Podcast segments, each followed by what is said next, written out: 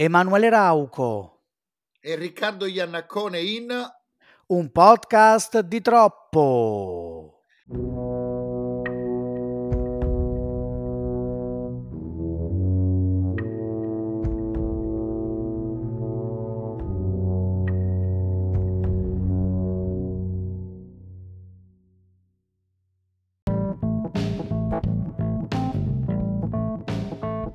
featuring episodio, featuring, eh. fi, episodio numero 6 eh bravo che tu con i numeri sei più bravo di me sì, io purtroppo sono un amante delle liste, mi prendono tutti in giro e dicono Riccardo ama fare le liste. Io anche dei film che vedo, no? Listina, listina. Ma Quindi, tu essendo a... perché tu essendo appassionato di sport americani, con liste, statistiche, numeri, ci sei più dentro. Esatto, è tutto statistica analytics. Ci stanno Come provando ci... anche con il calcio, però con scarsi risultati, vedendo Tuchel in Carabao Cup che dice che ha fatto entrare Kepa per parare i rigori all'ultimo sì. secondo per, per, gli analytics e l'hanno preso in giro per due giorni perché sì, Kepa, per chi non lo sapesse, per chi non lo sapesse, non ha visto la partita, Kepa non ha parato nessuno degli 11 rigori disponibili e poi ha sbagliato lui il rigore che doveva tirare. Tra l'altro, che è una cosa che porta, questa cosa di fare entrare la gente solo per i rigori porta malissimo, cioè fino ai tempi dell'europeo. Io mi ma, porta malissimo, però. Dico, cos'è l'Inghilterra analytics... che ha fatto entrare due giocatori per tirare i rigori esatto, e li hanno sbagliati tutti e due. Esatto, esatto.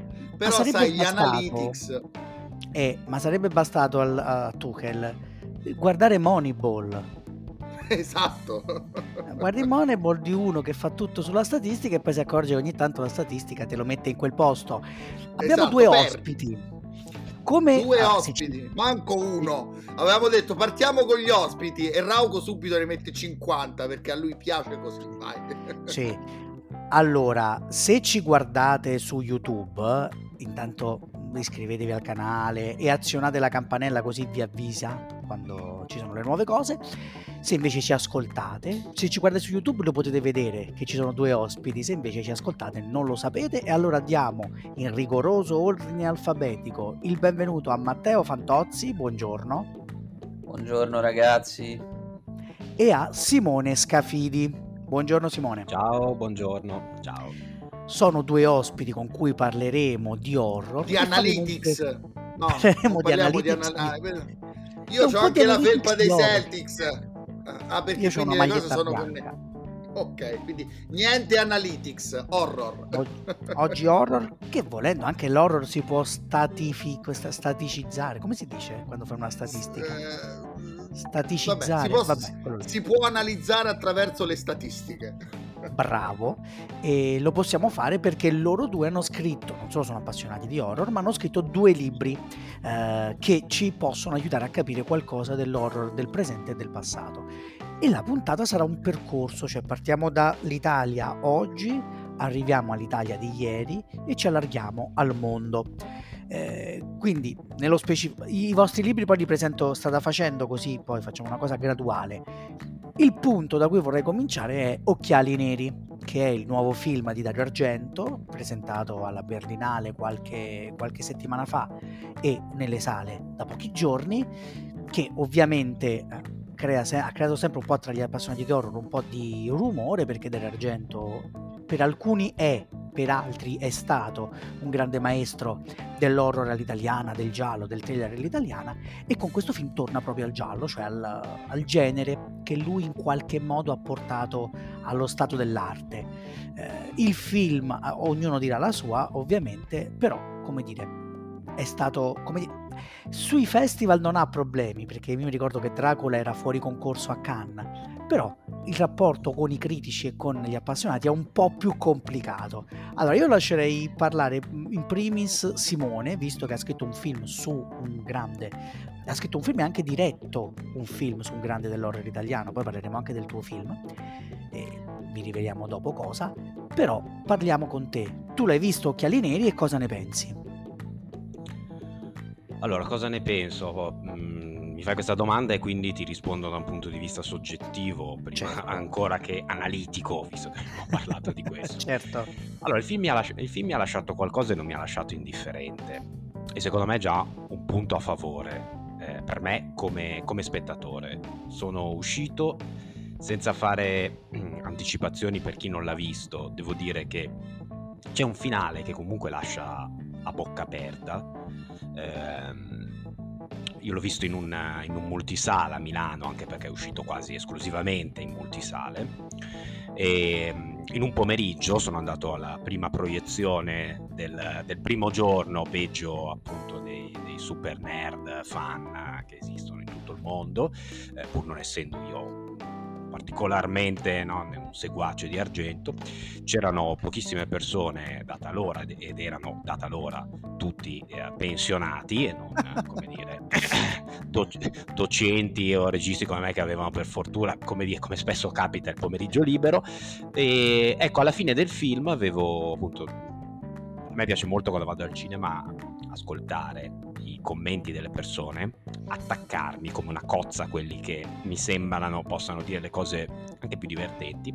E c'era appunto questa coppia tra, i 75 e gli 80 anni e lui, lui eh, stava piangendo stava piangendo e non mi dava l'idea di essere uno appunto che, che, che segue Argento dai, dai, tempi dell'uccello dalle piume di cristallo. E uscendo dalla sala, questa sala in cui probabilmente questa coppia va, va spesso, la moglie gli ha detto ma non fare il cretino, cosa piangi che qua mi conoscono, mi fai fare brutta figura.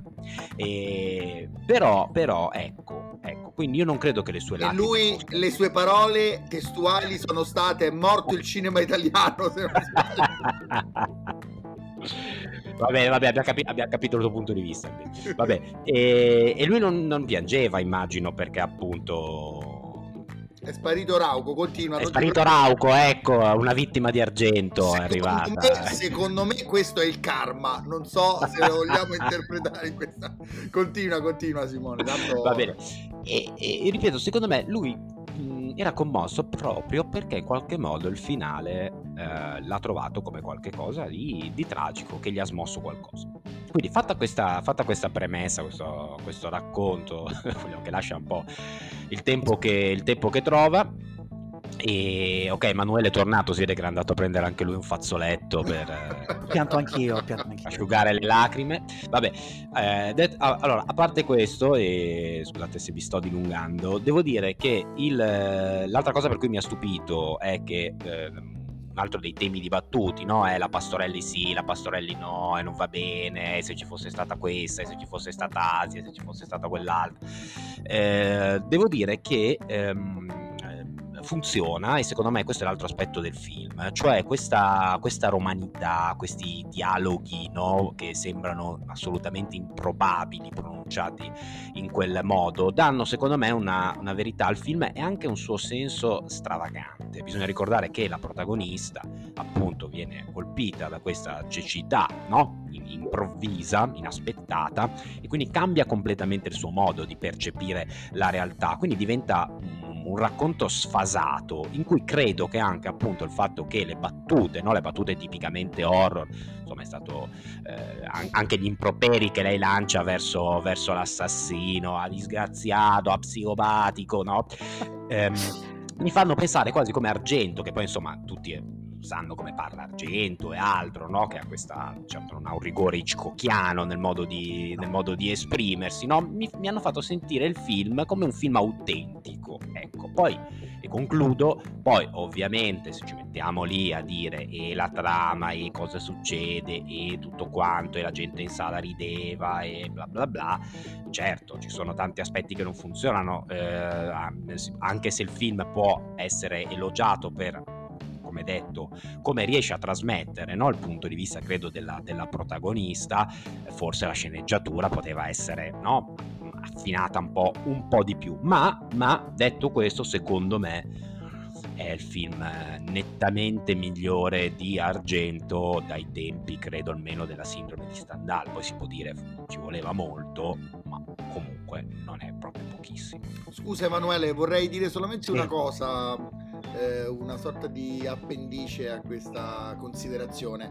Tendenzialmente io credo che se il pubblico va a ridere in sala durante un film horror è un successo, perché gli horror devono anche un po' far ridere Eh, io ho visto su Netflix qualche giorno fa il, il nuovo remake, sequel di Non aprite quella porta mi sono fatto un sacco di risate eh, quando entra nel camion e ammazza tutti gli influencer. Quindi non lo so, non la vedrei come una cosa negativa la risata in un horror, però detto ciò ti passo la parola.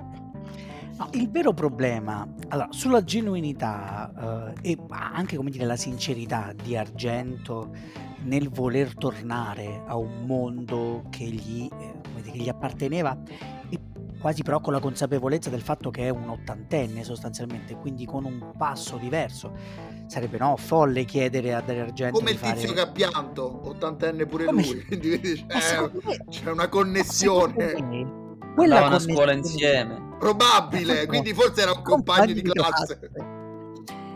Perché secondo me, come dire, il senso di non so se senilità è la parola giusta, però c'è questo senso di eh, in, una, in, una, bella recensione che non condivido del tutto, ma in una bella recensione Pier Maria Bocchi ha parlato di ritorno a casa. Ecco, c'è un senso di voler tornare a casa anche un po' con le pive nel sacco. E questa è la cosa più interessante del, del film. Solo che poi però, eh, giustamente come dice Simone, se poi stiamo lì a guardare la sceneggiatura, gli attori, ci sono un sacco di falle e queste magari c'erano anche nel, nel Dario Argento migliore, cioè che ne so, Tenebre probabilmente fa acqua da tutte le parti, no? Per non parlare di Inferno che non è nemmeno una sceneggiatura, è un gran, un gran calderone di immagini, però appunto fino a un certo punto c'è stato un gran, una grande forza di cinema, eh, da, non solo da 30 anni non ce la vedo più, ecco, anzi no, da 30 no, perché io mi ricordo Non ho sonno, non ho sonno, io mi ricordo che aveva dei momenti molto forti, soprattutto la prima parte era veramente degna del, de, dell'argento che tutti amiamo. Qui faccio fatica a capire a cosa dovrei o potrei appigliarmi per, per amare questo film.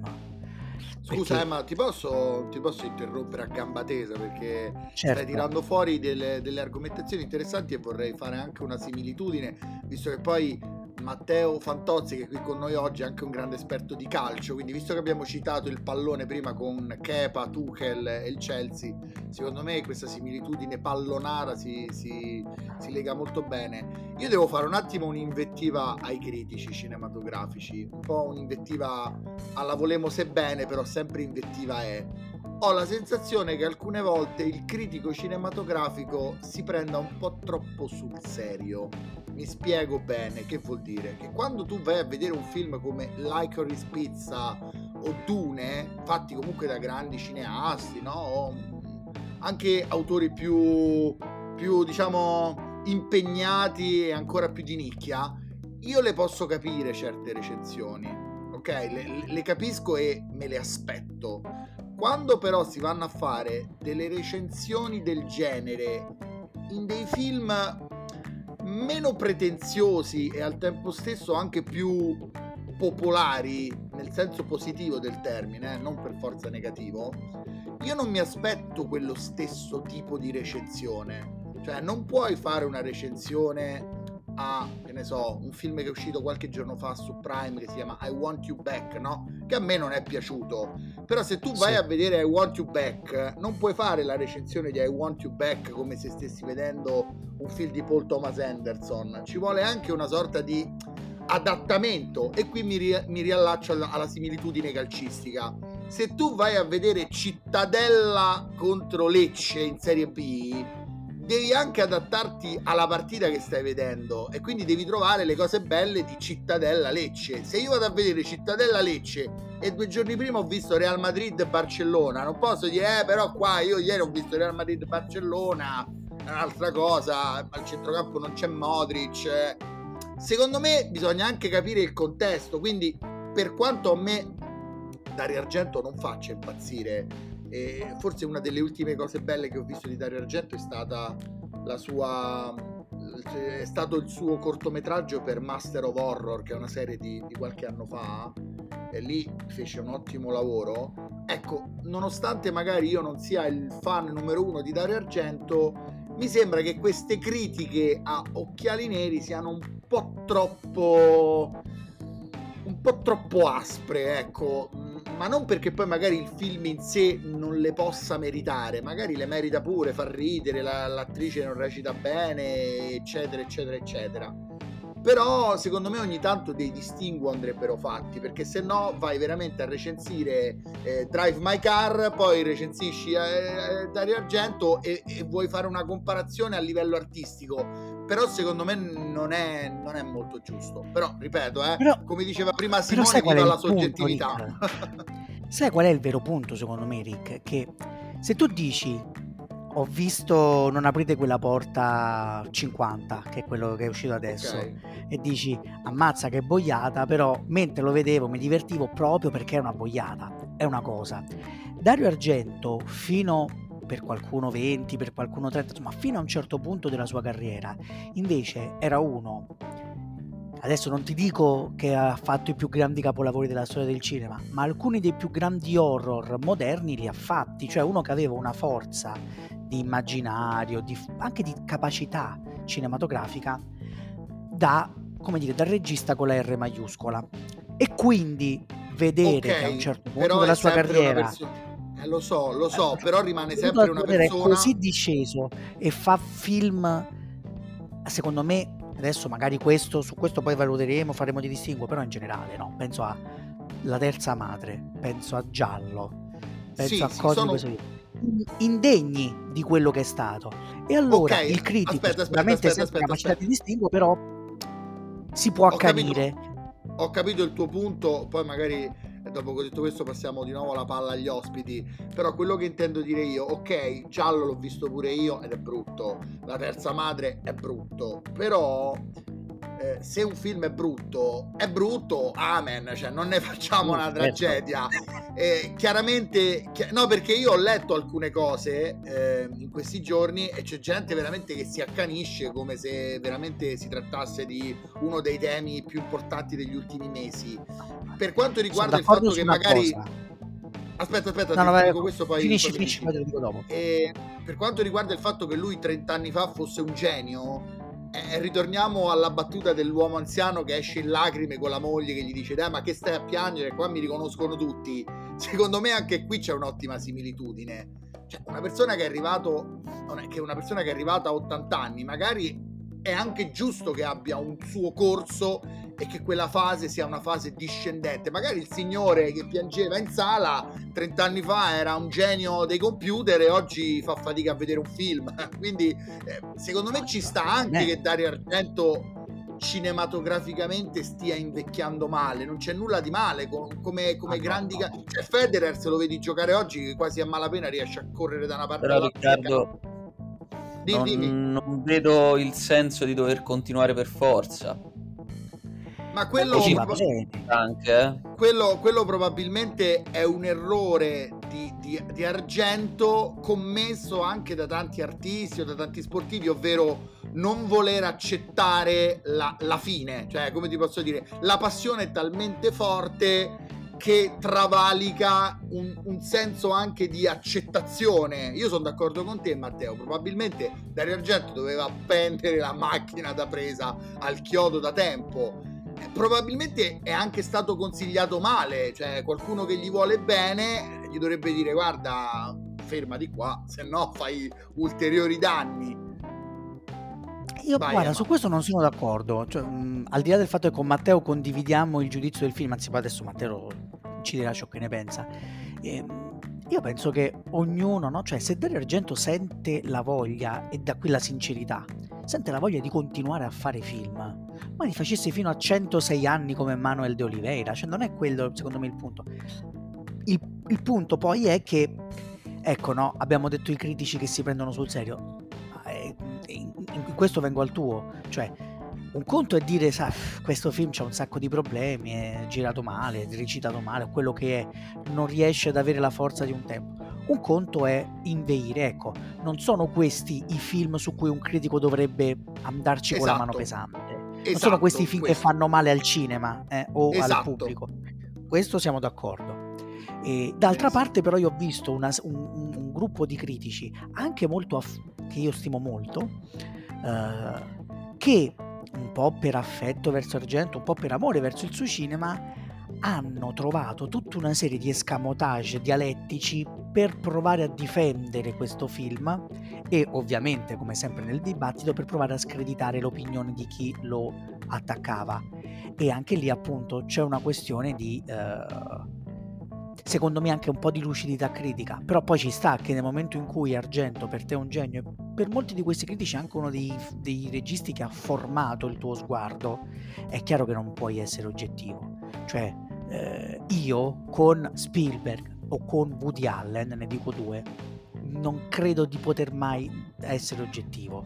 Cioè, se un giorno Spielberg facesse un La terza madre, per esempio, non credo che ce la farei a essere davvero oggettivo. E magari non me ne io accorgo credo, neanche io di essere in malafede. conoscendoti, conoscendoti, credo che lo saresti, così a sensazione. Eh, un'ultima cosa, poi so. veramente sono curioso di sapere l'opinione di Matteo sul film. È eh, però alla fine queste persone, questi critici che trovano no, delle forme dialettiche per salvare l'insalvabile, alla fine torneranno a casa e si guarderanno allo specchio, in senso buono, eh, non in senso battuta cattiva e, e pelandrona, cioè il, l'obiettivo è capire se stessi, ovvero se loro ci credono veramente che il film è bello, stanno in pace con la propria coscienza. Se lo fanno solo per salvare l'idolo dell'infanzia, io credo che alla lunga non ci convivi bene con questa cosa. Io se un film non mi piace, non mi piace, punto. Anche se poi magari il regista lo adoro. Cioè io penso che non eh, se ne eh, accorgano, allora, cioè, penso allora tutta una serie di meccanismi di difesa. Sono tutta una serie di meccanismi di difesa. E allora e Matteo, salvi, tu sei anche più cattivo di me sul film, se non, ho, se non mi ricordo male. Ma guarda, io credo di aver capito perché il signore anziano al cinema con One piangesse. Secondo me aveva invidia della protagonista che era cieca. Questa è la mia spiegazione, un pochino cattiva forse, no. Però a parte gli scherzi, guarda, io guardate, io mm, sono nato con l'amore per Dario, tra l'altro ho fatto la tesi di triennale su Profondo Rosso e è stato un po' quello che mi ha avvicinato al cinema quando ero ragazzino che cercava emozioni forti, diciamo, no? E sinceramente devo, devo, distinguere perché io sono andato al cinema ehm, con la voglia che hai detto te Emanuele, cioè di salvarlo a tutti i costi, di provare a trovare qualcosa di buono e qualcosa di buono l'ho anche trovato perché sicuramente come in tutti i film di Dario Argento, come nei più brutti film di Dario Argento, perché oggettivamente voi ne avete citati alcuni, ma secondo me quello che va citato su tutti è Do You Like Hitchcock, che credo che sia l'apoteosi di, di, quello che poteva sbagliare. Però quella è anche poi, ripeto, croce rossa, eh? cioè girato per Rai 2, esatto. non gliene fregava niente a nessuno di quel esatto, film. Esatto, ma poi lì c'è pure, io ho avuto la fortuna e il modo poi di parlare con Dario in passato, c'è anche una questione tutta produttiva e diceva giustamente eh, Riccardo le cose migliori che ha fatto le ha fatte in America quando aveva a disposizione un budget diverso, una libertà espressiva diversa. Su Occhiali Neri qualcosa da salvare c'è perché sicuramente senza svelare molto il fatto di eh, ignorare quasi per una volta l'assassino eccetera e puntare tantissimo sulle vittime quella l'ho trovata una cosa interessante ho trovato interessante la sequenza iniziale però poi di fondo ri- mi è rimasta quella che è stata l'impressione non da tra virgolette addetto ai lavori, ma quella che è stata l'impressione da spettatore innamorato di Dario Argento che ha tollerato tante cose, comunque sottolineando sì, ok, va bene, Cartaglio è quello che è, la terza madre è quello che è, Giallo è quello che è, però poi alla fine Dario Argento non è quello, Dario Argento è la trilogia degli animali, Dario Argento è Profondo Rosso, e Sospiri, eccetera, eccetera però alla fine per me c'era amarezza, non c'era neanche eh, risata e quello io sono d'accordo con Riccardo quando dice che l'horror deve essere anche ironia, ti devi anche se ti diverti è un film riuscito, ma io non, non mi sono divertito, cioè io sono uscito dal cinema quasi amareggiato, è quello il problema. Oh, Come invece perché... a me aveva divertito tantissimo e mi era piaciuto, tra virgolette, Dracula. Dracula l'avevo trovato simpatico, ecco arriviamo a un punto, no? Eh, questa cosa è interessante, è importante secondo me. Dracula, secondo me è un film orrendo, però quando lo guardi al cinema con una sala piena, di gente che comunque si diverte. Ora, magari si diverte per le ragioni sbagliate, magari si diverte contro la volontà del regista, su Dracula non lo so. La scena della mantide è qualcosa sì, di... Sen- in Dracula si sente che c'è una vena goliardica che altrove Argento non ha. Quindi comunque quando c'è tutto, ma anche la terza madre, cioè io mi ricordo la terza madre, l'ho visto alla festa del cinema di Roma, eh, quindi c'era uno, una delle tenso strutture, c'erano 3.000 persone che si divertivano, anche quelli che sono usciti dicendo ma sto film fa schifo ai porci, però ti sei divertito, anche per, come dicevo, per le ragioni sbagliate. Allora il cinema comunque ha dato qualcosa allo spettatore. In questo film anche io, cioè, ho faticato anche a trovare quel trash lì che mi aiutasse a, a, voler vedere e quindi cosa succede? Ma quindi dopo dove arriva? Cioè, per esempio, no, tu dopo la mantide religiosa del di Dracula 3D dici e mo che si inventa per arrivare al finale? Così come quando scopri che l'assassino di Giallo uh, è, c'ha l'ittero e quindi è, il film si chiama Giallo perché è il colore dell'assassino, cioè una roba delirante sono cose che comunque lasciano qualcosa allo, allo spettatore, come diceva Simone. E però qui, qui, davvero non ho sentito niente, non ho sentito niente che mi potesse giustificare anche la soddisfazione di essermi divertito. Ma poi sai, la cosa che a me ha un po', tra virgolette, lasciato di stucco, poi vabbè, lì non è neanche troppo colpa di Dario Argento, ci mancherebbe, anche perché poi bisogna vedere quanto veramente il film sia stato girato da lui o quanto sia stato un modo eh, di qualcuno come... Non so chi di voi ha detto qualcuno che l'ha consigliato male, no? Mm, un po' sì. questa sensazione che magari ci sia la volontà anche di sfruttare il nome Dario Argento per arrivare a qualcosa, arrivare a un risultato che non c'è in questo caso. Ma sicuramente la cosa più pesante secondo me è anche il fatto di vedere un film che poi ti sembra un film di questi registi esordienti, indipendenti che girano qualcosa, cioè non sembra neanche un film girato da un regista così importante, insomma avete fatto tanti nomi eh, decisamente importanti, ma io Argento lo metto tra quelli e non mi aspetto da lui un film che sembra girato da un esordiente con un cellulare, non lo so, mm, una cosa che a me lascia un po' così, che sembra un film di quelli, sai, per dirti, eh, faccio un nome, tra l'altro è un amico e secondo me ha fatto anche lavori molto interessanti, però prendi Luis Nero, sai che Luis Nero è così, ha iniziato così, continuerà così, morirà così e è un po' anche il suo stile magari, no? Certo. Vedere Dario Argento lavorare in questo modo mi ha lasciato un po' così, poi come dice Emanuele alla fine, quindi perché non, non ne vedo il senso. Sì, ok, la tematica eh, della cecità, quello che vuoi, il bambino, eh, tantissime cose che potevano avere degli spunti successivamente molto interessanti, però poi ti rimane poco a mio avviso, se, se non poco forse addirittura niente. Dici perché? Quindi? Sì, io sono piuttosto d'accordo non so, Simone, visto che adesso parliamo di Lucio Fulci per tornare dai grandi dell'horror, non so se tu hai qualcosa da aggiungere su Occhiali Neri oppure passiamo al prossimo capitolo. Allora, adesso io non voglio assumere il ruolo del, del sostenitore di occhiali neri, però alla fine no? ci vuole tutto sommato, no? Certo, sì. Siamo in dibattito, quindi... sì, sì. No, allora, beh, no, non, non, ho molto da aggiungere, tutto quello che avete detto è assolutamente vero. Se torniamo su un discorso soggettivo, io non dico di essermi divertito, però, lo ripeto, mi è rimasto qualcosa in questo film. Okay. E quando avevo letto la trama e tutto quanto, l'idea del bambino cinese con la donna cieca mi terrorizzava nel senso che mi aspettavo una cosa insostenibile. Invece devo dire che tutto sommato ha una sua leggerezza, ha un sottocco credo anche felice, no?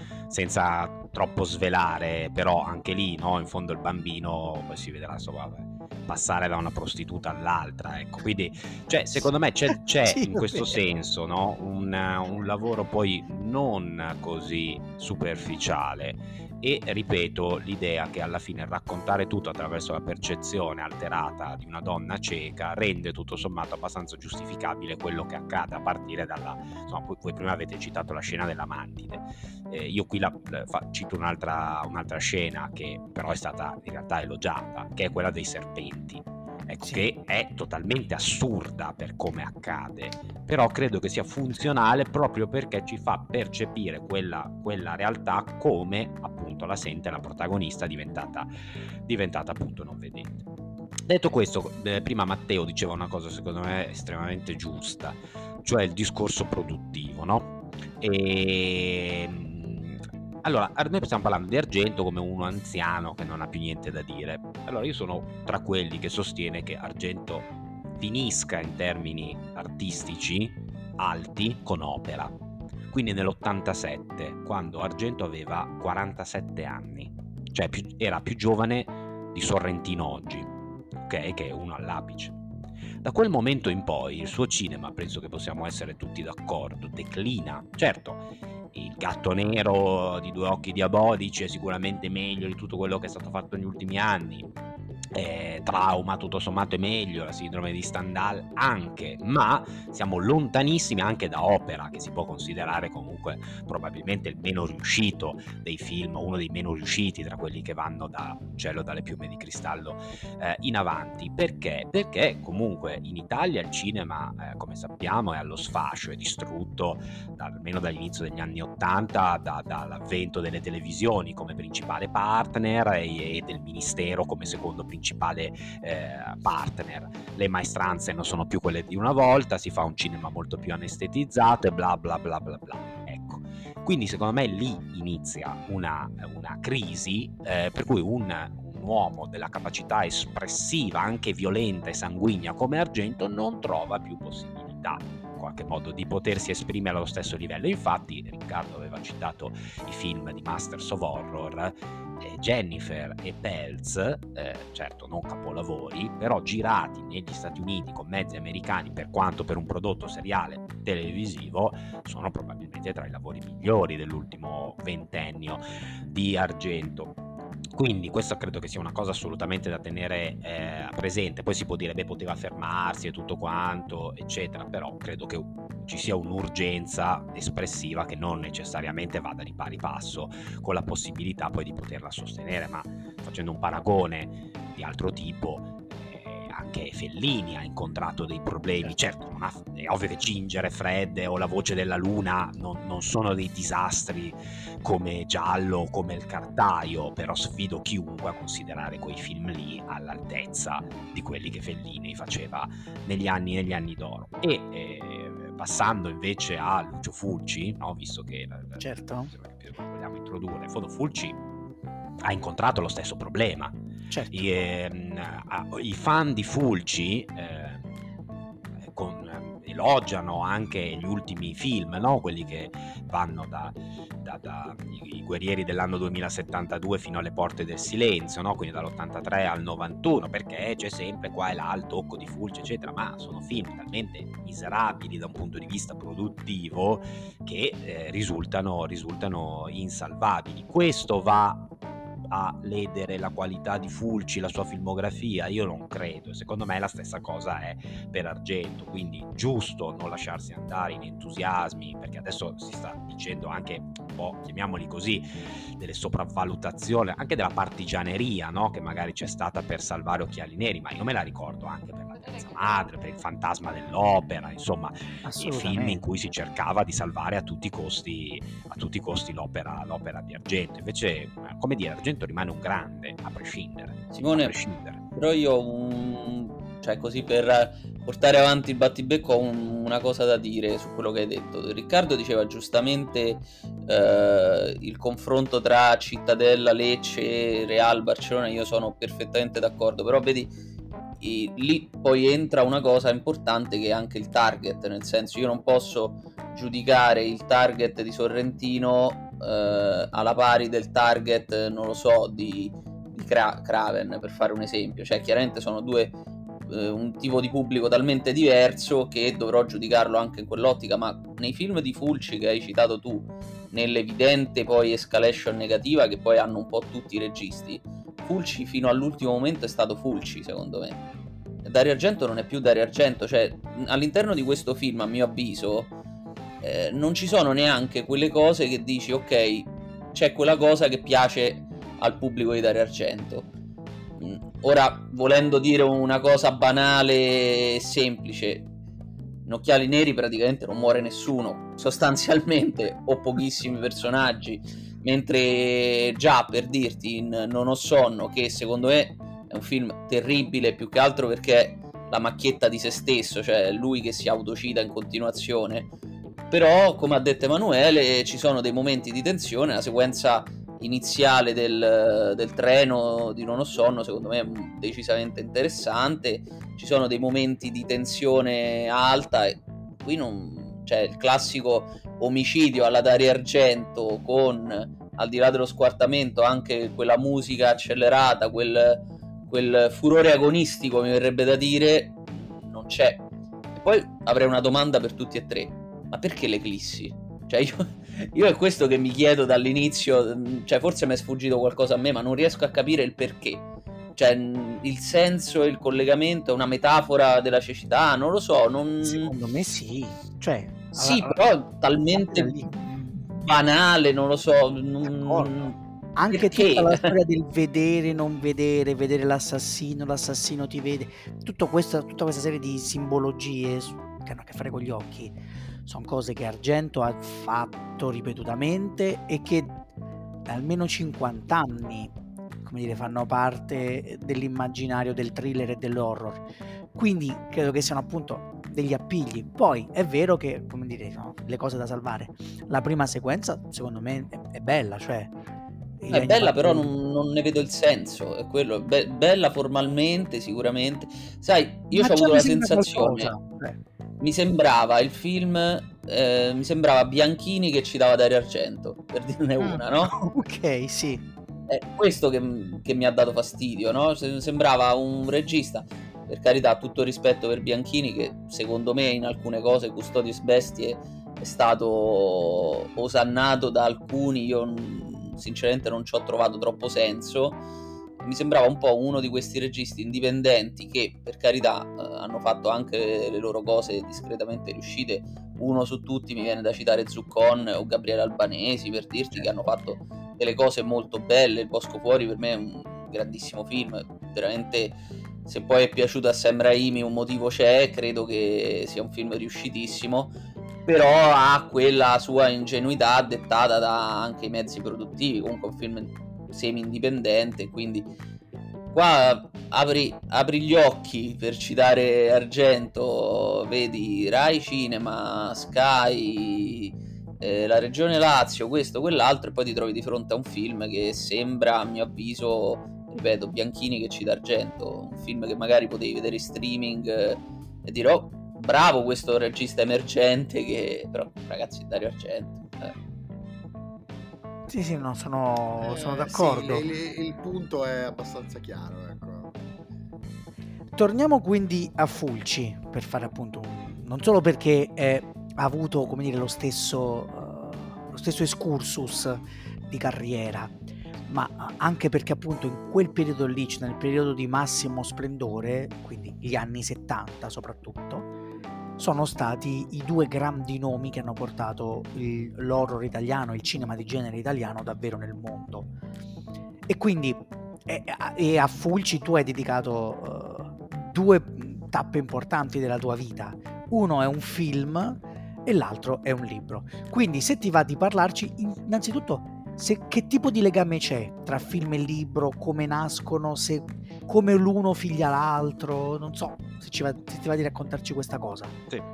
Allora, eh, cerco di essere sintetico. Allora, eh, Fulci for Fake, che è appunto il film che ho dedicato a, a Lucio Fulci, è nato da, da un amore, io lo chiamo proprio amore. L'ho detto tante volte, Lucio Fulci è il regista che amo di più, che non vuol dire che sia il mio preferito, hm? però è quello che mi scatena appunto dei sentimenti molto forti che ho, con- che ho conosciuto, non personalmente, ma che ho conosciuto come eh, ho conosciuto il suo cinema quando ero un adolescente eh, in una città di provincia come Tortona, di provincia di Alessandria, nei primi anni 90, quando era difficile trovare i suoi film in videocassetta e, della televisione, un regista che nessuno sembrava conoscere in quel momento, nei primi anni 90 Fulci era veramente dimenticato e vedendo i suoi film è scattato qualche cosa in me, non so che cosa, eh, non credo che sia neanche importante eh, dirlo. E quindi è stato sempre un grande amore, ho letto di tutto su di lui, eccetera, eccetera, eccetera. Finché poi nel, eh, nel 2018 eh, una produttrice Giada Mazzoleni che aveva già lavorato con me per altri, per altri film, eh, aveva fondato la sua nuova casa di produzione e mi ha detto vorrei produrre un film documentario, hai qualche idea? Io ero eh, reduce eh, dal film diretto con Carlo Sigon su Avie Zanetti, visto che abbiamo parlato di calcio, che era stato un successo al box office. ecco italiano. perché c'è la, ma- la maglietta eh, dell'Inter, lì, dell'Inter si scorge sì, quella, anche, anche, quella ha una storia in realtà è di mio figlio e, e, e questo, lo studio è dove eh, mia moglie mette i vestiti dei bambini che sono usati ma non sono, cioè non sono né sporchi quindi non sono da lavare però non vanno messi nell'armadio con quelli puliti ho capito? Quindi vengono messi lì e io quando faccio le call uso quella maglia di mio figlio per coprire, hai capito? I vestiti che ci sono sopra. io pensavo che sembrava, la maglia... Sembrava quasi una maglia simbolica dell'Inter. ha una sua utilità, vedi? Ha una sua utilità al di là del... Io pensavo che l'avesse usata ieri per vedere la partita. no, no.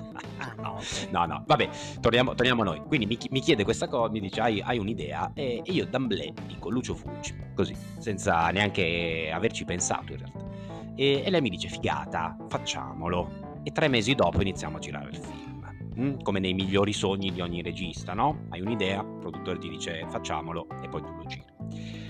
E Fulci for Fake, eh, eh, proprio perché Fulci era, è stato una persona veramente unica nel mondo cinematografico e non solo, ehm, aveva bisogno di essere un film eh, a suo modo eccezionale, nel senso non di straordinario, bellissimo, eccetera, perché non è che si può essere capaci di farlo per forza, ma appunto diverso dagli altri eh, biopic documentari che vengono realizzati. Quindi lì è nata l'idea, eh, diciamo, ispirandomi un po' a uno degli ultimi film di Fulci, Un gatto nel cervello, in cui Fulci si metteva in scena, no? interpretava se stesso, ma non era se stesso.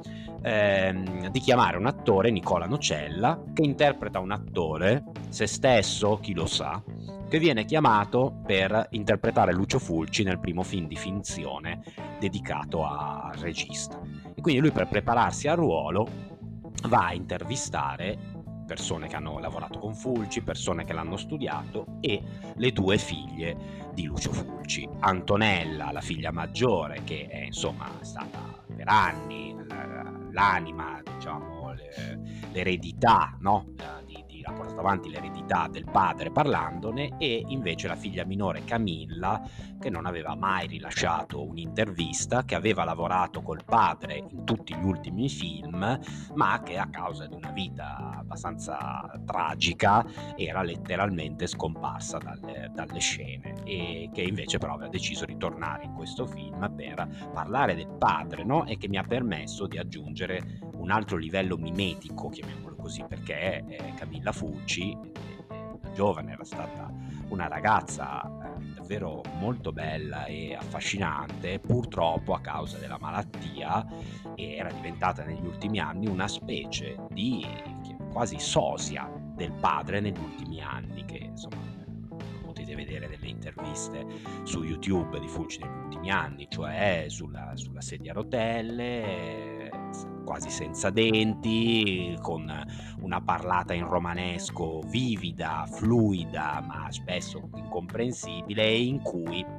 la realtà e l'immaginazione si mescolavano senza possibilità no? poi di essere districate. Quindi insomma Fulci, Fulci for Fake è nato, e qui concludo, soprattutto per raccontare l'essere umano Lucio Fulci perché Fulci è stato raccontato in libri, è stato raccontato in extra dei DVD Blu-ray dei suoi film, ma c'è sempre stata una sorta di pudore nel raccontare l'uomo e appunto i drammi che ha incontrato, che sono stati accennati nelle precedenti biografie letterarie, ma mai sviscerati. E questo è stato fatto non per sensazionalismo nel mio film, ma perché io sono convinto, e questo lo dico nel, nel film, che eh, gli horror viscerali di Fulci, no? quelli che vanno da, da Zombie 2 allo squartatore di New York, eh, nascono nel momento in cui Fulci incappa quasi casualmente nell'horror, gli viene proposto di girare Zombie 2 come terza scelta registica, e lui lì dentro trova il modo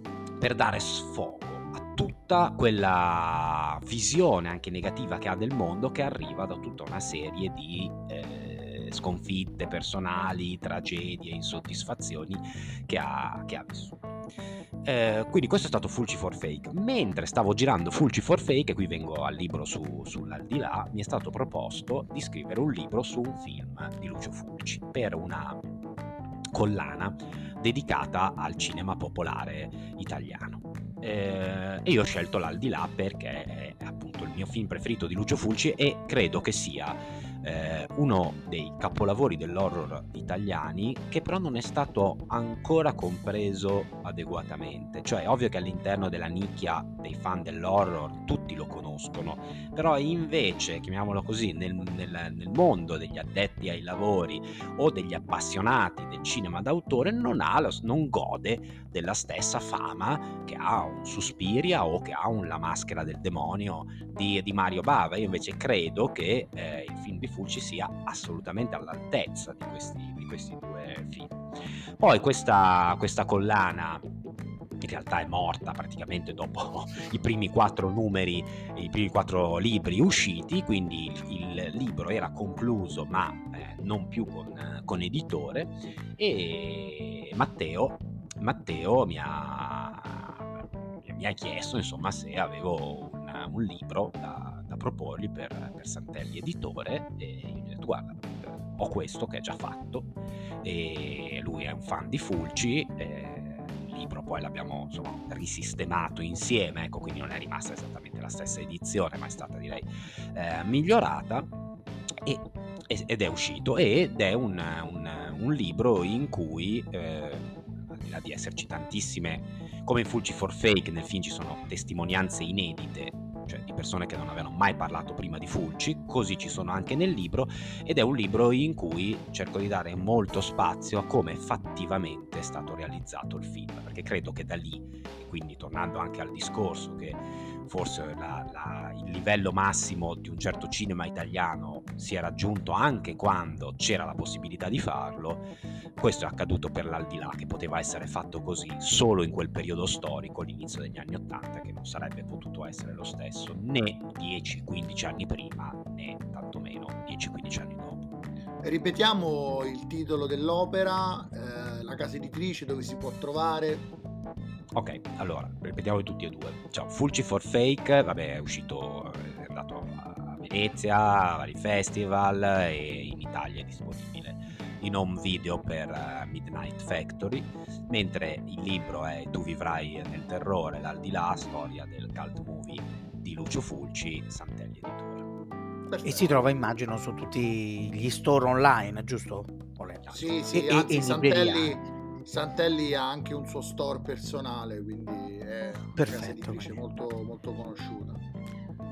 E, e, tra l'altro io ehm, sul film ovviamente eh, avendo fatto parte della commissione che poi l'ha selezionato quel film nella, nei classici è un film io ecco avendo visto tante proiezioni dei documentari sul cinema, perché sono, come dire, una, è una parte della mostra del cinema che spero che adesso con la fine della pandemia possa tornare, perché è una di quelle parti che chiama proprio in causa il cinefilo, cioè che cementa l'identità dell'essere cinefilo.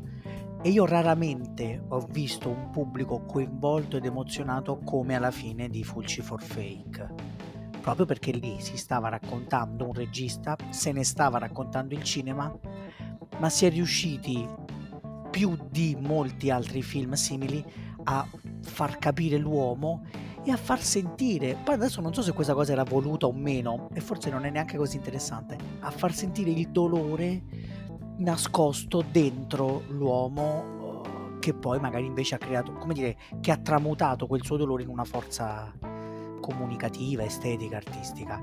E quindi per questo appunto uh, consiglio la visione così come consiglio la lettura del film che invece ha un al- del libro che invece ha un altro approccio. Spostandoci sempre a, uh, dall'horror andiamo nel mondo. Prima Matteo citava Craven, eh, Wes Craven infatti, e non lo citava scusati, a caso. Scusa, ti, ti, ti blocco. Placcaggio tipo linebacker in stile football americano. Eh, la provocazione, a questo punto ci allarghiamo. Eh, Matteo ha scritto un libro su Wes Craven. A quel punto io decido di sparare no, la, la, la, la, super provocazione da amante di film horror che dà il, il nostro famoso gancio, no? visto che lo citavamo qualche settimana fa anche eh, citando e omaggiando il podcast La Riserva, che darà poi il gancio a Wes Craven e all'opera di, di Matteo.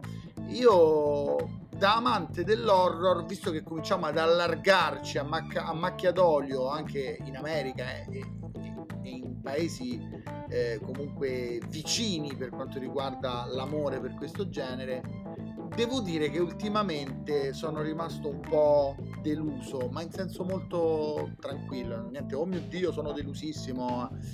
Devo dire che l'horror, che era sempre stato portatore di novità, eh, portatore di originalità negli ultimi anni, nonostante gli ottimi risultati, perché in fase di pre-pandemia e pandemia l'horror è stato uno dei generi più seguiti e più visti eh, e infatti Scream 5 ha avuto un risultato al box office notevole eh, però ho la sensazione che, che un po' di quella grande eh, novità e originalità di, diversi anni fa si sia leggermente persa. Il fatto che venga riproposto l'ennesima eh, non aprite quella porta, il fatto che non ci siano più dei geni come Wes Craven capaci di creare mondi come quello di Nightmare o come quello di, di Scream. Eh, non lo so, eh, da, da, da persona che mangia molto i film dell'orrore, vedo sempre meno lampi che ci sono, eh? per esempio Babadook per dirne uno, è un film che mi piacque molto, adesso non mi ricordo quanti anni fa è uscito. Ci sono sicuramente delle pellicole innovative. Però ci sono, Riccardo, permettimi di interromperti, io non sono molto d'accordo perché secondo me ci sono invece dei registi che fortunatamente non fanno 10 film l'anno come tanti altri hanno fatto e che hanno un po' superato quella fase che tu hai analizzato molto bene e che hanno rilanciato il genere. Io penso a Ari Aster, penso a Jordan Peele. Sì, e, ma sono e, sempre e, pochi. cioè, se tu... non, non sono 500, però già che tu in questo momento hai per me i tre autori principali del genere, cioè Eggers, Aster e Peele hai già tre maestri potenziali, poi per carità hanno fatto in, tutti e tre due film, ora due di loro torneranno al cinema, c'è anche Mitchell che ha fatto It Follows, che per me è un ottimo film. Si, sicuramente sta diventando più un affare americano rispetto a prima, cioè l'Europa in questo momento se vogliamo salvare salviamo Balaguerò, però c'è poco, diciamo. Sì, però eh, non lo so. I francesi, Alexander Aja, cioè comunque qualcosa c'è. Sono, sono, sono, anche curioso di sentire quello che poi pensano Emanuele e Simone, però innanzitutto i nomi sono sempre pochi in proporzione. Quindi... Però negli anni 90 e nell'inizio nuovo millennio secondo me erano ancora meno. Oddio, magari forse Vabbè. più che meno secondo me possiamo metterli sullo stesso livello, ma ho la sensazione che le idee fossero nettamente più folgoranti, senza nulla togliere ad Ari Aster o a Jordan Peele che hanno azzeccato la prima pellicola e già sulla seconda io qualche dubbio ce l'ho se devo dirla tutta perché Midsommar secondo me un, forse l'ha anche superato Hereditary come potenza. Cioè un film girato un horror girato completamente alla luce del sole con questa luce sparata, secondo boh. me non si era visto molto spesso prima. Sì, probabilmente non, non, manca di originalità, però secondo me Midsommar è inferiore a Hereditary. E, e per quanto riguarda Jordan Peele, bah, io Ass mi ha lasciato un po' perplesso, ho visto anche la sua serie tv e mi ha lasciato perplessa anche quella quindi, cioè, onestamente, prima di parlare di grandi autori, vorrei vedere, vorrei vedere un, un, po più, un, po più, di carne al fuoco. Insomma, sicuramente Io... il talento c'è, è, è, il, il talento è evidente, però. Boh. Chiaramente, tu, il, almeno a mio avviso, il Pill, l'Aster li devi paragonare non al max, massimo exploit di un autore, ma ai primi due film che ha girato quindi credo che qua siamo già su livelli molto alti. Sì, però a livello... Oggi, oggi, la, oggi, lo sport si mescola con il cinema e mi fa sicuramente piacere, però concorderai con me che se un giocatore di calcio azzecca due partite o due stagioni è ancora presto per definirlo un campione. Cioè, non è che se tu dici, sai, il giocatore X nelle prime due stagioni ha fatto più o meno come Del Piero, allora vuol dire che diventa Del Piero. Dipende, no, però dipende quanto ti azzecca, perché te guarda, te guarda Allan De Vlaovic. Eh, sono due giocatori che in pochissimo tempo esatto. sono diventati esatto hai citato Allan De Vlaovic voglio vederli tra cinque anni Allan De Vlaovic io qualche dubbio ce l'ho quindi poi magari diventano due fenomeni, come magari diventeranno due fenomeni Ari Aster e, e Jordan Peele. Però permettimi di avere comunque sì, sì, dei, no, dei, certo. dei, dubbi. Eh, e il fatto che le grandi icone horror del passato vengano continuamente riproposte mi sa molto di mancanza di idee. Che poi tu mi dica, sì, ma Tizio Caio e Sempronio le idee ce l'hanno? Eh, dieci anni fa si faceva di più sta cosa. Lo so, però io boh, ho la mia, la mia, percezione, poi, come diceva prima Simone, come quando è entrato al cinema, no? E ha avuto una sua percezione soggettiva. Certo, la, certo, mia, la, mia, la, mia, la mia percezione soggettiva. ha ragione alla fine. Eh? Nessuno, nessuno, ha ragione alla fine, sono percezioni sì, poi soggettive. Esatto. Anche... Sono percezioni soggettive, non riesco a vedere nel, nel quadro di oggi una grandezza che probabilmente appartiene anche a una mia, come ti posso dire, a una mia generazione, quindi faccio anche un discorso sbagliato da, da lucciconi, da persona che guarda al passato. Eh, quindi non lo so, probabilmente io vedendo l'ennesimo Nightmare in produzione, Scream 6 che lo, adesso lo stanno, lo, lo, produrranno, e l'ennesimo non aprite quella porta, dico, ah, allora siamo fermi a vent'anni fa, fate, una, fate un altro Gesù, Jason contro, contro Freddy, tu giustamente mi dici, no, però c'è Tizio, c'è Caio, eh? però a me sembrano sempre, uno, pochi, e due, ancora da testare. Vedo che Emanuele vuole intervenire. Sì, perché allora, credo che l'horror più di altri generi sia, um, come dire, faccia abbia un suo ruolo forte nel capire dove va il mercato. E in questo momento storico in cui il mercato è in continua rivoluzione e lo è da almeno dieci anni proprio il fatto che il mercato cambi e quindi ciò che il pubblico vuole e ciò che il pubblico chiede, ciò che anche le sale cinematografiche chiedono. E adesso le sale cinematografiche sono sempre meno, quindi ciò che i player, chiamati così, cioè streaming, eccetera, eccetera, chiedono, è in continua evoluzione. È normale che l'horror stia in una fase di stallo.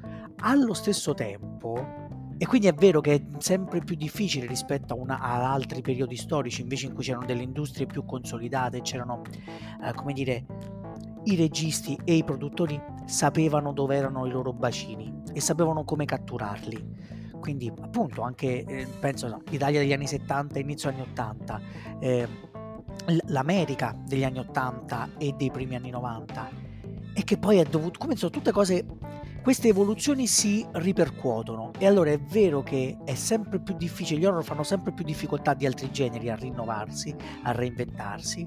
E allo stesso tempo però sono, è anche un genere, forse il genere che fa più fatica a morire, anzi è forse immortale, cioè se la commedia americana o il cinema comico americano, ma non solo americano, come dire, ha avuto dei momenti di stasi, di crisi più grandi, o forse generi come il western, che adesso sta rinascendo per le piattaforme perché le piattaforme ti chiedono prodotti di ogni tipo, però è chiaro che il western ha una morte che dura 50 anni, se non di più, e allora capisci che l'horror invece ha la sua capacità di rinnovarsi. In questo momento potrebbe far più fatica perché sta cambiando il mercato e il cinema proprio come oggetto in maniera più forte. Però sono d'accordo con Matteo quando dice che avere un, un gruppo di autori su cui poi si può discutere, cioè il singolo autore o il singolo film, però avere un gruppo di persone che sa uscire dalla tendenza delle serie che ha sempre fatto parte dell'horror,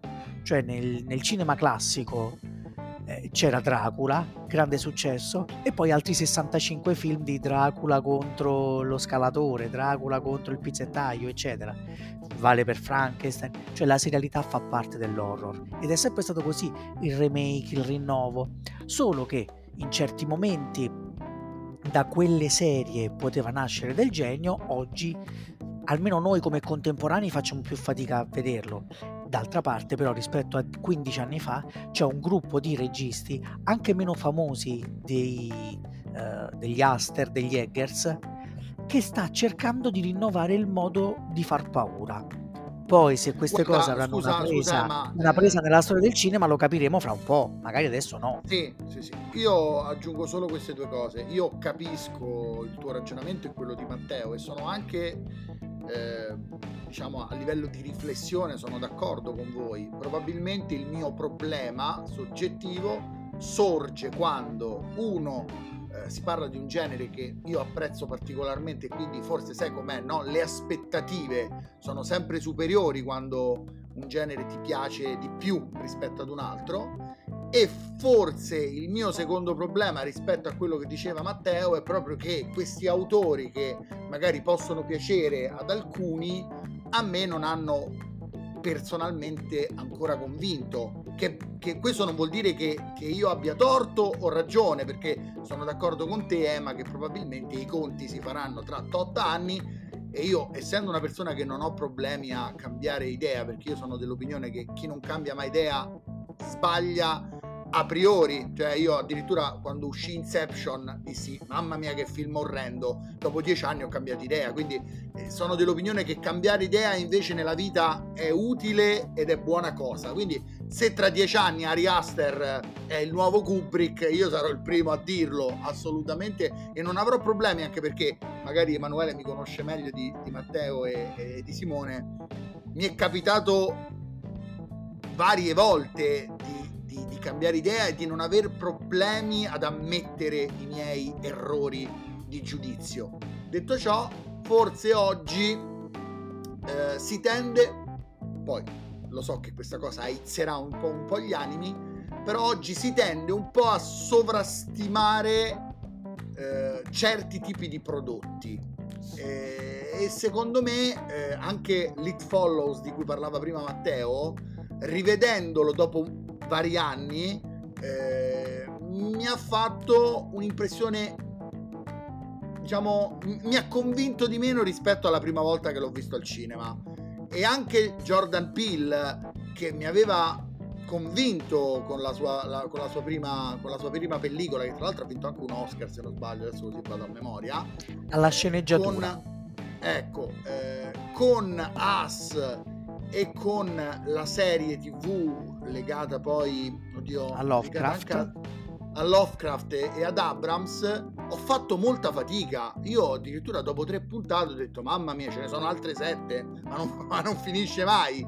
Ari Aster che mi era piaciuto molto in Hereditary l'ho trovato un po' troppo presuntuoso con Midsommar. E non che questo non gli, non che non gli voglia riconoscere l'originalità e il talento nella, nella, nel dirigere quell'opera perché c'è un'inquadratura mi ricordo eh, come diceva Matteo con questa luce accecante con queste porte no? che, che ti, di, di questi capannoni che veramente era, in, era un contrasto forte con l'idea di horror quindi non è l'idea o la riuscita effettiva del, de, dell'opera, della pellicola. È proprio che avevo una sensazione di...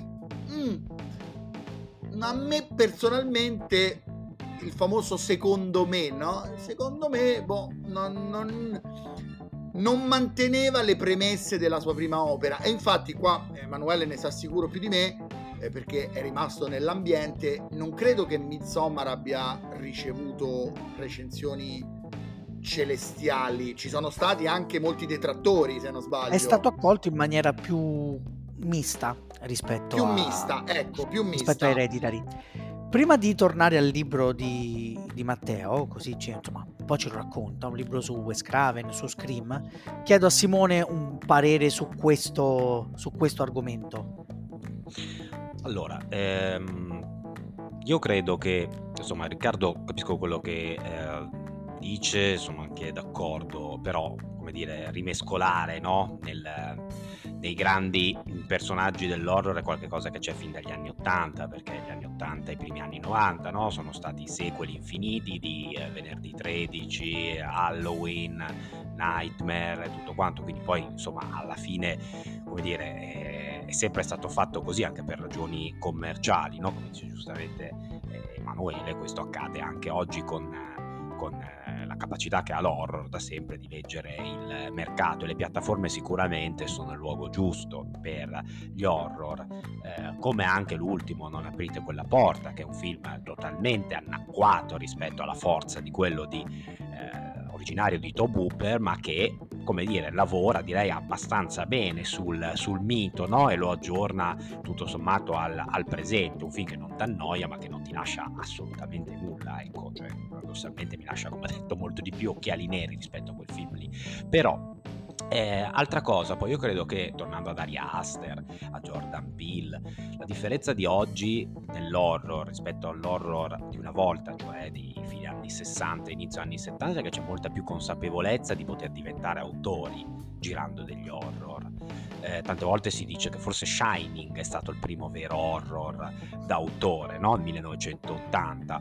Potremmo tornare indietro a Friedkin con, uh, con l'esorcista, ma Friedkin arrivò a girare quel film che eh, la Warner non lo voleva come regista, anche se William P- eh, Peter Blatty, l'autore del romanzo, voleva metterci Friedkin, ma quando poi esce eh, il braccio violento della legge ha successo, dicono va bene, ma la Warner pensava anche a registi come Mark Rydell per fare, per fare l'esorcista, cioè esecutori, no? Esecutori, in fondo come Fulci, no? Tornando prima, fu chiamato per fare Zombie 2 perché serviva uno che mettesse in scena, non serviva uno che avesse l'indole dell'horror, perché chi è che ce l'aveva l'indole dell'horror? Al massimo ce l'avevano gli indipendenti, chi cercava di fare film per drive-in, come primo Romero, no? e prima ancora Herschel Gordon Lewis. Adesso invece che l'horror è stato studiato, che l'horror non è che ha guardato con attenzione dalla critica, capisci che puoi diventare un autore vincere Oscar come è accaduto a Jordan Peele facendo horror.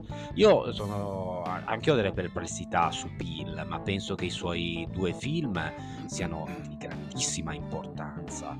Penso che Midsommar sia un grandissimo film, pur non essendo secondo me così originale, la solarità, i riti, in fondo li abbiamo visti in Wicker Man e in tanti altri film, ma il modo in cui lui gira, il modo in cui lui lo ra- trasforma in uno psicodramma della protagonista, ecco, vediamo tanti aspetti autorali, come si vede anche in It Follows, tutti i film molto, molto belli che ha citato Matteo, su cui sono assolutamente d'accordo. Quindi credo che adesso ci siano molte più aspettative rispetto al passato guardando un horror. Eh, e concludo dicendo questo, eh, perché noi facciamo sempre, eh, magari sbagliato, paragoni generazionali. Però adesso gli horror, rispetto magari agli anni 70, così, li guardano molto di più gli adulti, e molti più adulti rispetto al passato.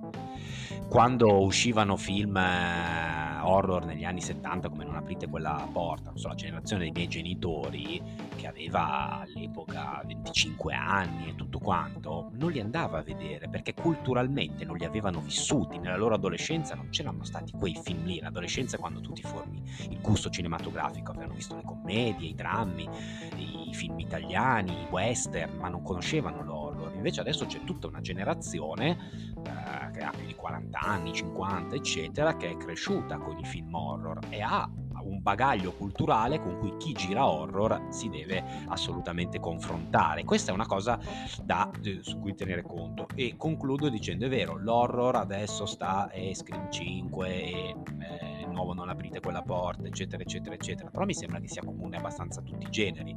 Ghostbusters Legacy, le serie, no? e infatti, nuovo, e infatti anche nuovo Willy, però, di Bel Air. Scusa, cioè, Simone. Però... Torniamo sempre lì, il, il, cinema, scusa concludo, il cinema ha una storia, probabilmente non ha più quell'innocenza, quella purezza che poteva avere 50 anni fa, 40 anni fa. Fare qualcosa di nuovo oggi è estremamente difficile. Però scusa Simone, il tuo è un assist, come diciamo qui nel nostro podcast con Emanuele, un assist a porta vuota perché infatti anche gli altri generi non è che se la passino proprio benissimo. Io credo che il cinema, anzi, eh, stia attraversando una transizione importante, il passaggio dalla sala a, a, ai network, agli streaming, è un passaggio fondamentale che sta scuotendo eh, dalle fondamenta il cinema e, e, l'arte cinematografica e quindi sì, hai ragione, qui non è, il problema non è solo l'horror, è chiaro che qui io ho tirato in ballo la patata bollente perché stiamo parlando di horror, ma Ghostbuster 14 è un problema a livello produttivo secondo me. Poi prima di passare al libro di, di Matteo che sono molto curioso da amante della saga di Scream e da amante di Wes Craven, io vi vorrei dire che dobbiamo sempre renderci conto che voi siete degli esperti in materia, Emanuele è un grande eh, comunque esperto di cinema in generale, e comunque qui stiamo in una tavolata di persone che mangia cinema dalla mattina alla sera, chi più un genere, chi più un altro e quindi chiaramente abbiamo delle conoscenze base molto elevate, però bisogna sempre ricordarsi che il cinema è essenzialmente mainstream, è il popolo, è la gente, perché Guillermo del Toro potrà fare il film più bello di questo mondo, ma se non se lo va a vedere nessuno, è un problema produttivo, c'è, poi vanno a intervistare gli attori e chiedono a, alle varie star ma perché quel film non se l'è visto nessuno? Quindi l'horror chiaramente come genere popolare deve eh, rivolgersi al proprio pubblico e il proprio pubblico è anche un pubblico mainstream che non ha magari le conoscenze come ce le può avere Matteo come ce le può avere Emanuele o Simone. Quindi io citando Google ho cercato i migliori horror degli ultimi anni, ok? E questi sono i risultati, ve li voglio leggere e poi chiudiamo magari questo capitolo con questa ennesima provocazione dell'avvocato del diavolo di Annaccone. Mano, It capitolo secondo e capitolo primo. Ari Aster con Midsommar. C'è qualcuno in casa tua. A House on Bayou. Resident Evil. Candyman. La saga di Conjuring. Malignant e Classic Horror Story. L'uomo nel buio 1 e 2. Poi anche alcuni prodotti Netflix abbastanza agghiaccianti, tra cui Red Blood Sky l'ennesimo o gli ennesimi film di Halloween, gli ennesimi brutti film dell'enigmista, La casa in fondo al lago, eh, le, le, varie eh, diciamo estensioni della notte del giudizio, Die Book, eh, The Army of the Dead, Old, ma scusa, adesso avanti per. Cioè, onestamente mi, mi chiedo. La domanda che mi pongo è chi l'ha fatta questa lista? Eh, no, no, ci sta. È una lista, è una lista popular, è una lista per il, ah, per il popolo, ok? Okay. È chiaro che poi uno come Matteo, per dire, va a citarti dei nomi e delle, e delle conoscenze sue personali da, da, da cinefilo duro e puro in generale, ma anche di settore che ti può anche venire a dire sì però è vero questa è carne da macello ma ci sta anche il ristorante a 5 stelle. E io ne sono consapevole e, e, e do ragione a Matteo. Però mi chiedo e quindi mi riallaccio alla provocazione di prima a prescindere questi giovani autori in rampa giovani tra virgolette giovani autori in rampa di lancio anche se sono d'accordo con Simone che molti film sono stati poi tirati per le lunghe e serializzati perché vedevano no, i produttori che facevano box office, io mi chiedo dove è quella genialità che ha creato i Nightmare, gli Halloween, i venerdì 13, che ha creato i, gli Scream, visto che poi eh, eh il, il Wes Craven è stato un pioniere. Ho la sensazione che per quanto il sistema cinematografico orrorifico non sia molto distante quello di oggi da quello degli anni Ottanta, probabilmente la mia provocazione risiede nel fatto che mi sarei aspettato un cambio veramente in grande spolvero, in grande stile e personalmente ancora non l'ho visto. Tutto qua, magari vi lascio rispondere e poi passiamo Io- al, al libro di, di Matteo. Io ho una domanda per te, Riccardo. Eh, non sono troppo d'accordo quando dici che il cinema in generale deve corrispondere poi a quello che è il piacere popolare. Cioè, io, uno come Ari Aster, che in quattro anni fa due film, eh, stessa- stesso discorso per Pill, secondo me si rivolge molto di più a noi che a un pubblico medio. E non so quanto gli interessi poi di arrivare a un pubblico medio, cioè fa Aspetta, un horror aspetta, aspetta. istigato di di genere diverso. Allora aspetta Matteo, qua devo dirti una cosa perché probabilmente, vabbè, non- non- non- non ci conosciamo molto bene, Emanuele te lo può confermare. Io addirittura al Festival di Venezia, quando sono stato per varie e varie edizioni consecutive, ero uno dei pochi giornalisti cinematografici che diceva quello che hai appena detto te. Io apprezzo molto di più un regista che fa i film per se stesso e per una nicchia specifica. Quindi Ah. no- non sto assolutamente dicendo che il regista deve fare il film per il popolo, quantomeno questa è la mia opinione artistica. Poi io penso che un regista fa un film perché si sente di doverlo fare, non perché deve accontentare la maggioranza delle persone. Quindi su questo sono stra d'accordo con te. Sfondi una porta che è già aperta da anni. Però, nonostante questo, è oggettivo che in una fase di transizione come questa il, il mainstream abbia, forse ci aggiungo anche un purtroppo, passamelo, un mainstream, pur- il mainstream purtroppo ha un valore nella scacchiera cinematografica. Quindi sono due cose diverse. Il punto di vista personale, io sposo quello che dici tu. Per me Ari Aster deve continuare a fare film in quella maniera, assolutamente. Il problema è che poi non sempre è così. E infatti noi che abbiamo parlato l'altra volta per un'ora e mezza di Kenneth Branagh, no scusami, eh sì l'altra volta di Kenneth Branagh, eh, Kenneth Branagh per fare un film come vuole lui ne deve fare altri 10 che sono spesso monnezza. ok, quindi perché deve foraggiarsi a livello economico.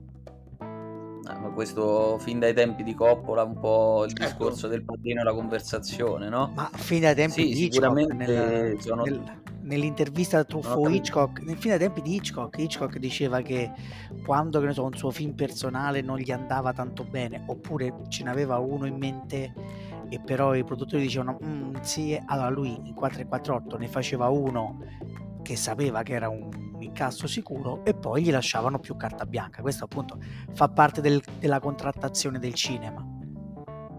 E quindi, Sì, sì, e quindi no. il mainstream ha un potere. Eh, nel- ha un potere, ha un senso anche. Ha un potere produttivo, certo. Certo. Allora, an- arriviamo al tuo libro, che è un libro su Scream, su Wes Craven. Raccontacelo un po'. Ah, eccolo qui, lo possiamo anche vedere. Per chi ci guarda su YouTube lo può, lo può vedere. Eccolo qua, la Bibbia di Scream. Allora, il sottotitolo già è una provocazione pura perché ho accostato Jean-Luc Godard a Wes Craven. E Riccardo conoscerà sicuramente, poi non so se lo conoscete anche voi, Giorgio De Vincenti. Giorgio De Vincenti che ha fatto grosse riflessioni sul cinema moderno e su questa cosa fantastica, a mio avviso, che è il metalinguaggio, il metacinematografia che a lungo, citando poi Simone, tornando su Simone, Lucio Fulci si attribuiva, tant'è che lui diceva che per Nightmare Nuovo Incubo Craven lo ha copiato in riferimento a un gatto nel cervello. Tutte cose che secondo me meritavano attenzione anche perché questo è un anno molto importante per la saga perché è uscito il primo, perché poi le serie tv io non le considero nemmeno, è uscito il primo capitolo non diretto da Craven e c'era grossa preoccupazione da parte dei fan di quello che sarebbe potuto accadere perché Scream arriva in un momento in cui il cinema horror è in totale declino, arriva in maniera geniale sotto diversi punti di vista, primis, in primis perché decostruisce tutto quello che era successo prima. eh, ironizzando, giocandoci, prendendolo in giro, prendendosi in giro.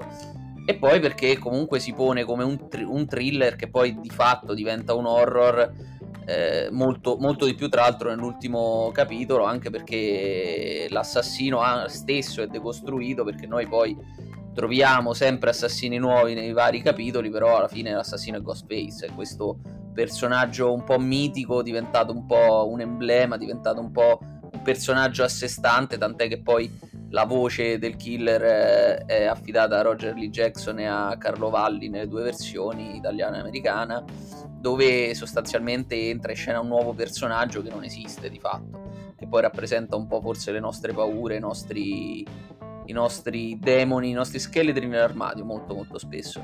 Arriviamo a questo film eh, con eh, l'idea che Bettinelli, Olfin e Gillet avevano fatto anche qualcosa di interessante in precedenza, soprattutto finché morte non ci separi, che secondo me è molto molto carino e molto molto simpatico.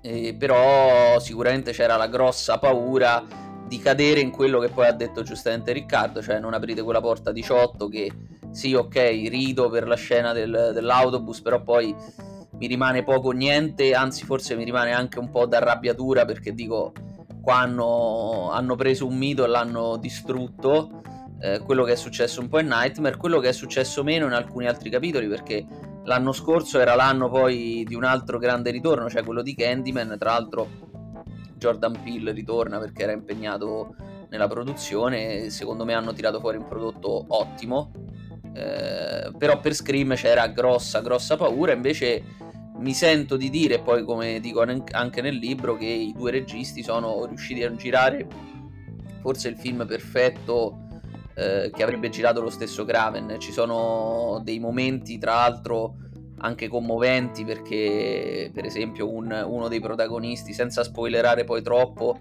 uno dei protagonisti si chiama Wes come Craven verrà fatta una festa per lui insomma c'è grande amore per il genere, eh, c'è la, questa novità che poi essenzialmente esisteva anche prima ma l'ha portata questo film al grande pubblico, cioè quella del requel e c'è questa volontà un po' di rilanciare il genere non scordando il passato, alla fine il tema centrale del film è ok il passato esiste, lo dobbiamo considerare, però noi andiamo avanti e sostanzialmente poi anche i grandi protagonisti di, quello che era, di quella che era la saga ci sono, però sono magari un po' messi in secondo piano, non sono come negli altri film i veri protagonisti del film. E il, l'ultimo capitolo è molto, molto interessante. Voi, tornando alla provocazione, direte perché Godard? Perché secondo me Godard è per antonomasia proprio quello che ha decostruito il cinema in maniera più eccessiva, più forte e chi ha amato Passion, che magari qua andiamo su livelli di cinefilia intensa, però chi ha amato Passion eh, mi capirà, è un po' un processo che Craven ha fatto nel suo piccolo per un genere che a volte aveva già lavorato in questa direzione, ma mai con la stessa intensità. E lui ha aperto proprio una strada che poi ha portato a numerosi altri film. E tra l'altro poi in quella cosa che mi ha chiesto Emanuele alla fine ci ritorneremo. Ecco appunto, allora visto che ci siamo molto dilungati, io se non ave- noi abbiamo fatto una puntata dedicata a Scream, all'ultimo Scream e alla saga di Scream, quindi se volete sapere l'opinione mia e di Riccardo su quel film, andate a recuperare la puntata di un podcast di troppo dedicata appunto a Scream. Visto che la tirata in ballo, adesso io direi che è arrivato il momento della rubrichetta.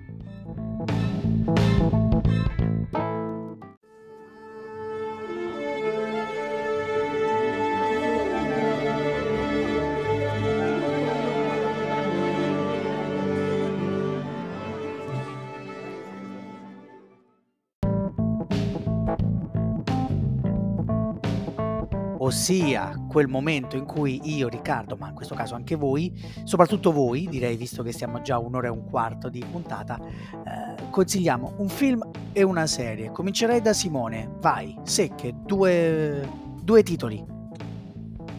Allora, film, due, due cose proprio opposte. Film, consiglio, che poi è un film di poco più di 20 minuti, The Right Side of My Brain, di Richard Kern, okay. 1984, cinema della trasgressione, cinema underground, quando si dice eh, oggi non si farebbe più, frase che a me non piace, ma questo caso veramente quel cinema oggi sarebbe impossibile. Serie, eh, già uscita l'anno scorso, eh, WandaVision, eh, certo. che mi permette, concludo dicendo questo, parlavamo di stato dell'horror, originalità, novità, eccetera. Se io penso agli ultimi 15 anni, ehm, le novità non vuol dire belle o brutte, ma le novità eh, io le ho trovate solo nei eh, film e nelle serie dei supereroi e nella serialità adulta degli ultimi anni. Nuove perché quelli effettivamente in passato a questi livelli non ci sono mai stati. Quindi questi sono i miei consigli. Richard Kern e eh, WandaVision. Vai Matteo, tocca a te.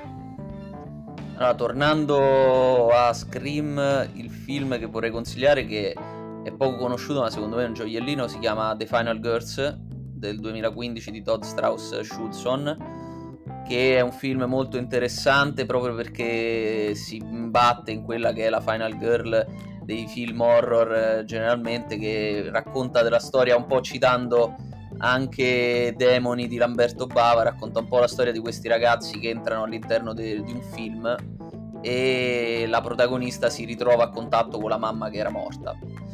Per la serie TV vado anch'io totalmente in un'altra direzione e sono pronto a prendermi i vostri insulti perché per me è un mostro sacro del cinema, tra l'altro ho scritto un libro su di lui e cito A casa tutti bene di Gabriele Muccino che è, secondo me è una serie straordinaria e anche un tentativo molto coraggioso di eh, portare quello che era un film con circa 13-14 star del cinema italiano, riportarlo in serie tv con attori alcuni anche semi sconosciuti che hanno fatto un lavoro straordinario. La serie tv ha un'intensità a parte anche già solo dalla sigla cantata da Giovanotti come che aveva già lavorato con lui nell'estate addosso è qualcosa di, di rompente vai Riccardo. No, no, vai tu perché io mi, mi, dilungo un secondino poi, quindi vai tu, vai tu con le tue... Allora io dico solo un film perché di serie ho visto, sto, sto, vedendo un paio di cose ma non vale la pena di consigliarvele e quindi non ve le consiglio. Invece vi consiglio un film, Un sogno lungo un giorno di Francis Ford Coppola, eh, che è un, un, capolavoro assoluto, cioè è come dire, forse il più grande fallimento di Coppola dal punto di vista produttivo, economico, eppure uno di quei film in cui capisci cosa significa per un grande autore di cinema mainstream, usiamo mainstream come semplificazione, cosa significa arrivare all'estrema possibilità di sperimentazione.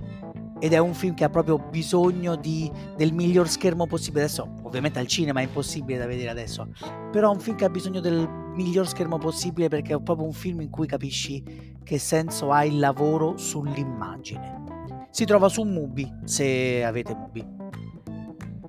Vai Ricca. Allora, per quanto, per quanto riguarda i miei consigli, eh, gli unici veri consigli spassionati vengono dalle serie TV. Eh, Modoc eh, su Disney l'ho trovato meraviglioso, una, una serie irriverente, ironica, eh, veramente che tende anche un pochino a non prendersi troppo sul serio eh, che, che, poi in realtà è una, è, una, è una, serie animata però animata in modo anche particolare. Quindi Modoc che è una serie tra l'altro che si riallaccia a tutto il Marvel Cinematic Universe. Eh, sono d'accordo con Simone che molte novità interessanti provengono proprio da, da quel settore da quella, da quella parte produttiva poi eh, devo dire che i coreani in questo periodo si stanno spizzarrendo eh, e stanno facendo tante cose interessanti sia a livello cinematografico che seriale. È uscito su Netflix The Silent Sea, che forse non, non è una grande serie, eh, non è un consiglio come Modoc, però era da tanti anni che non vedevo un tentativo interessante di replicare la suspense e le ambientazioni in stile Alien di Ridley Scott. Ci avevano provato in tanti, eh? ma tanti, tanti, tanti, fallendo miseramente.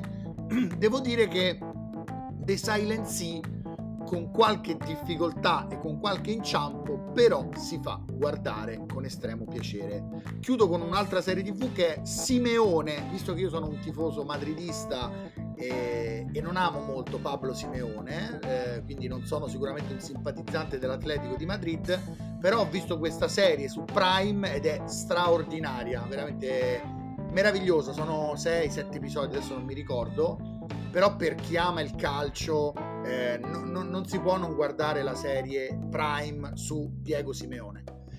Diego Pablo chi ama, il, chi ama il calcio trova sempre un consiglio da parte di Riccardo. Sempre, sempre. Invece, per quanto riguarda i film, tu lo sai, Emma, io non vado a consigliare film passati, cerco sempre di concentrarmi sui film attuali che escono in questi giorni, in queste settimane. Devo dire che ho visto tanta robaccia, purtroppo. Uh, The Weekend Away su Netflix, mamma mia, inguardabile. L'ho visto perché c'è Leighton Mister di Gossip Girl, di cui io sono innamorato. Eh, ho visto The Privilege, mamma mia. Ho visto No Exit su, su Disney ma l'unica cosa che salverei, quindi chiamiamolo semi-consiglio, va, semi-consiglio, l'unica cosa che mi è piaciuto eh, guardare come, come, film è stato Omicidio a Los Angeles con, eh, con Charlie Hunnam e, e, Mel Gibson. Lo trovate su Now TV. Quindi, Omicidio a, a Los Angeles. È l'unico film okay. degno di nota che ho visto nelle ultime due settimane. Allora, visto che ci stiamo dilungando tantissimo e praticamente gli operai mi stanno entrando dentro casa dalla, da, dal piano di sotto, io direi di ringraziare tutti voi che ci avete ascoltato e di darvi appuntamento alla prossima puntata di eh, un podcast di troppo fra due settimane. Ringrazio eh, Simone Scafidi, ciao Simone, grazie. Ciao, grazie a voi. E in bocca al lupo per tutto, autore di eh, L'Aldilà eh, edito da Santelli Editore, storia del capolavoro di Lucio Fulci, e a Matteo Fantozzi, autore di La Bibbia di Scream, edito per... Non, non ho sei sentito. Senza, sei, sei senza audio. Rossini Editore, scusate. Rossini Editore. Perfetto, grazie Rick, anche a te. Grazie a te Emma. Eh, Wes Craven è un genio del cinema, quindi giusto farci un libro sopra. Perfetto, eh, eh, c'è Ghostface tatuato sul braccio di Matteo. Ciao a tutti e alle prossime puntate. Grazie. Ciao ragazzi, grazie. Alla prossima. Tutti.